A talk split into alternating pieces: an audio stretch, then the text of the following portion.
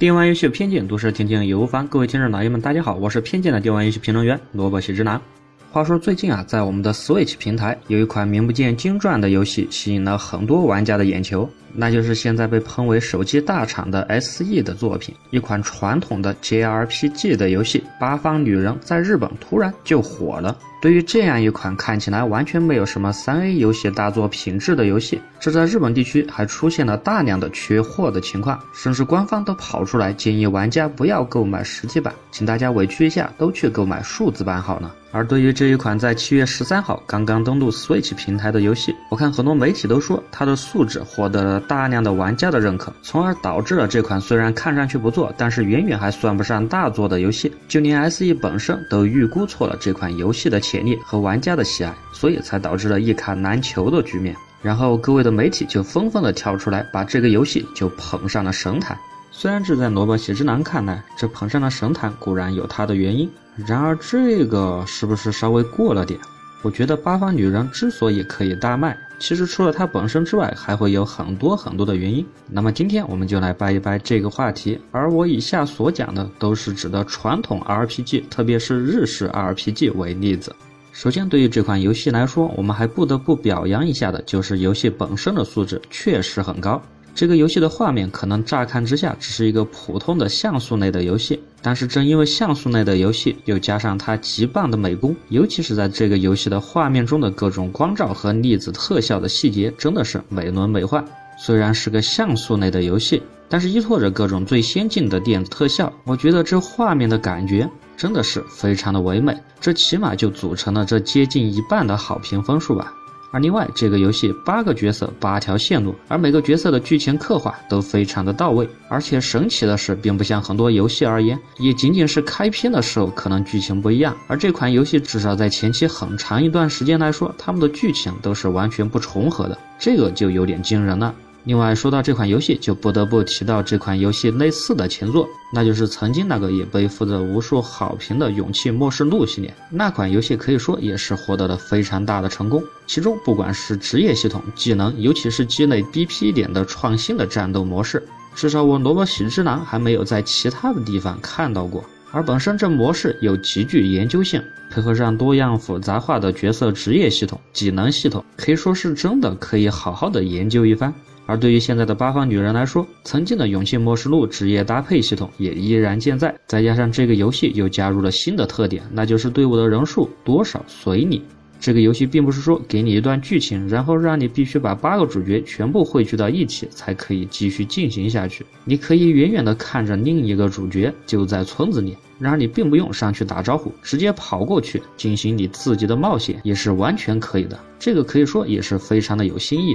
而如果你说你还是想把他们加入你的队伍，那么 OK 也是没有问题的。不过随着你队伍人数的上升，整个游戏的难度也会陡然的上升。这可以说还真是一个很有创意的设定。当然，我说了这几点，也仅仅是这个游戏的几大创新点和亮点之一而已。不过，管中窥豹，那也能让各位小伙伴们简单的了解到这款游戏的制作之用心，确实值得各位小伙伴打出好评的分数。再加上这个游戏的制作者还信誓旦旦的说，这款游戏一定没有 DLC，发售即是完整的游戏。而对于这一点，在当下的氪金游戏大世界的环境中，可谓真的是一股清流，不得不好评如潮。好了，现在说完了本身，也就不得不说这款游戏之所以大卖的其他的方面，比如说回归现实，你就说现在的 Switch 游戏还有多少可以玩的？反正我萝卜喜之男已经是很久没有购买什么 Switch 游戏了。虽然一个方面是因为资金确实有点紧。但是另外一个方面，那就是最重要的原因，也就是我根本就找不到接下来想买的游戏。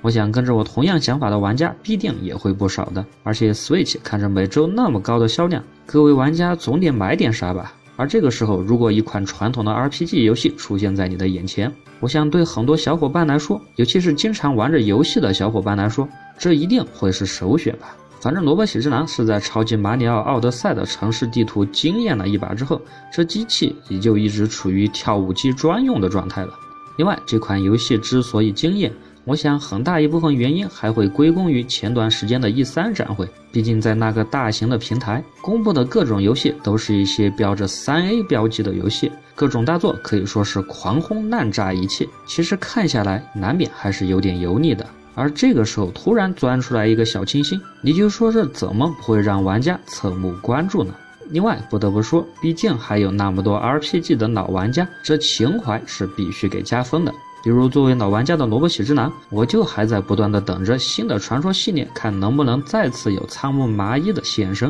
毕竟在现在的这个年代，传统 RPG，尤其是日式 RPG 游戏，真的是越来越少。曾经那些不管是惊鸿一瞥，还是连绵十几代的 RPG 游戏，不可否认的都在慢慢的消失。其实这样简单的想一想，除了现在所谓还可以撑一下的最终幻想和 DQ 系列而已，再加上一个传说系列。我这一下子还真想不起还有什么很强的日式 RPG 作品还活着吧？我也就稍微幻想了一下曾经的黄金太阳系列，然而这仅仅只是幻想，我想不会再有续作了吧？而且这大多数的 RPG 都越来越不成样子，就算它还有继续出续作的可能，不过很多都变了味道。比如说现在简直就是只卖粉丝向的轨迹系列，就是一个很好的例子。所以在这款环境下，突然出了一款这样的作品，这样的八方女人，然后各大媒体就说 RPG 日式 RPG 就要崛起了。我觉得这句话还说的太早太早。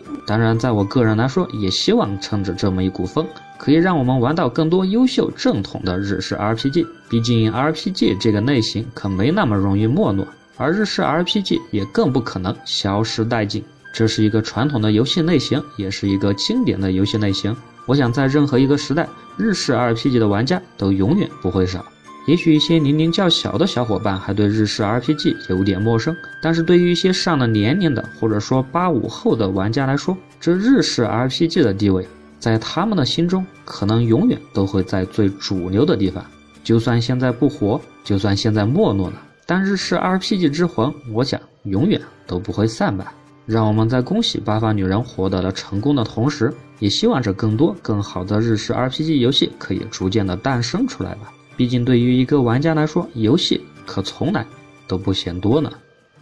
好了，这一期的电玩偏见就到这里，我是偏见电玩游戏评论员萝卜写之男，我会每次在这里为各位带来最新的电玩游戏资讯和个人吐槽，请喜欢的多多转发支持，我们下期见。